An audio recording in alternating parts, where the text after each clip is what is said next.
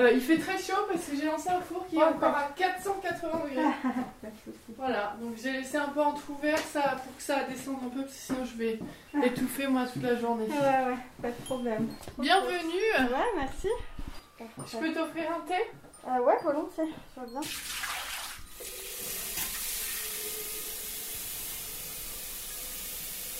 Là, par exemple, j'ai mon poste de, tournage. Je mets mes pièces à sécher. Là, il y a plein de stock sur les étagères parce que c'est Noël, mais normalement, j'ai les étagères vides. Je mets mon stock ailleurs et puis je, fais sécher mes pièces ici. Et puis, euh, quand elles sont. Tu vois, là, par exemple, il faut que je mette des anses. Donc, je les ai mises à sécher. Elles sont euh, encore un petit peu euh, molles. Je vais coller les anses bientôt. Et puis, euh, et puis euh, après, bah, je passerai au décor. Et donc quand les pièces elles passent de ce côté-là, en général, elles sont, euh, elles sont à, soit à décorer, soit à émailler. Et l'émaillage se fait de l'autre côté. C'est-à-dire que toute cette partie-là, finalement, c'est vraiment soit des pièces terminées, soit des pièces qui sont à l'étape 1 de, de la réalisation. Ça intrigue souvent les gens d'ailleurs. L'émaillage, c'est quand on met le le vernis sur les pièces. Je dis vernis parce que les mailles, c'est comme les mailles des dents finalement. C'est la protection qu'on a autour de, les, autour de, la, de la pièce. Donc c'est la dernière euh, étape. C'est l'ultime étape et après il y a la cuisson. Euh, et après, quand on sort les pièces du four, c'est un peu euh, Noël.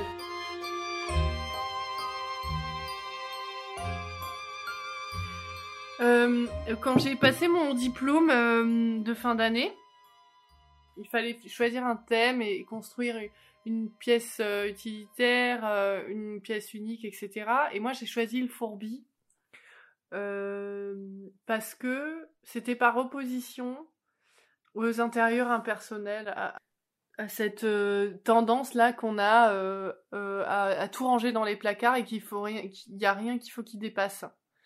Et du coup, euh, j'ai choisi le thème le fourbi. C'était un mélange de matière et de motifs et de couleurs qui rendent un intérieur plus personnel. En fait, c'était des souvenirs. Le souvenir de euh, ça rend un intérieur plus personnel, ça permet de, de sentir mieux chez soi. Et et en fait, le motif, c'est magique pour ça. Mais vraiment, c'est magique. Hein. J'en suis persuadée parce que j'ai plein de gens sur le marché de Noël, j'entends jamais aussi régulièrement que ça le fait de dire oh là là, c'est très méditerranéen. Ou alors oh là là, c'est c'est ça fait un peu scandinave. Et parfois après je ah ça fait un peu grec. Euh, et, et, et c'est fou parce que c'est le, le motif ça rappelle en fonction du, du souvenir qu'a chacune des personnes de, de ce motif-là, ça lui rappelle un souvenir, un endroit, et, c'est magique pour ça en fait. Qu'est-ce qui t'inspire Qu'est-ce qui t'a inspiré pour ces motifs?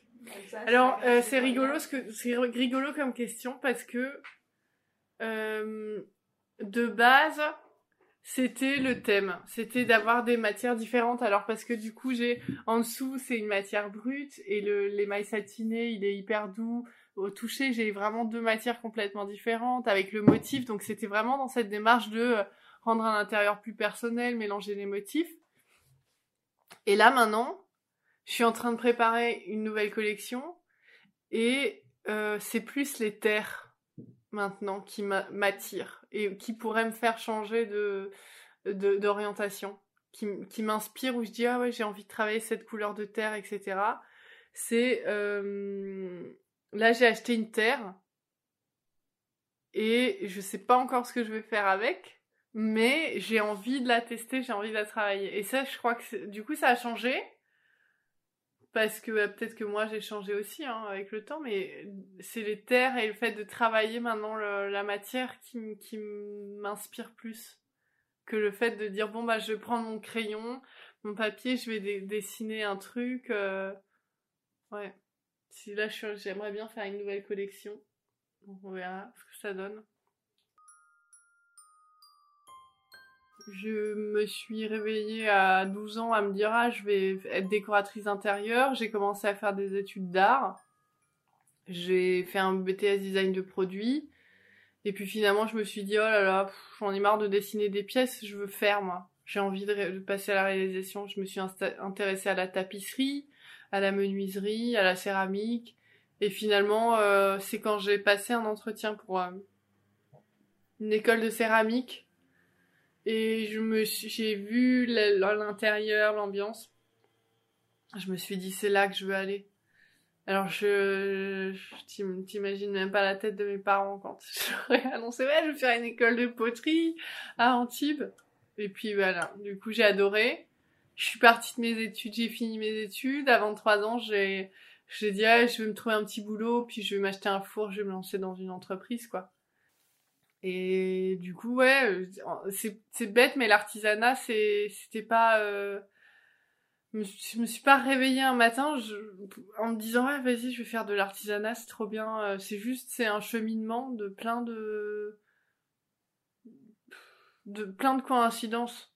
Je, je suis assez j'ai une philosophie de vie assez comme ça de dire euh, la vie elle t'emmène un peu là où elle a envie de t'emmener et c'est euh, si tu sais écouter ce qu'elle te dit la vie c'est fait de choix et, si tu choisis ça bah tu peux aller là comme des racines quoi. En fait, quand j'ai fait mon site internet, je me suis posé la question de savoir pourquoi euh, pourquoi je faisais ce métier pour la présentation quand il fallait que je rédige, tu vois.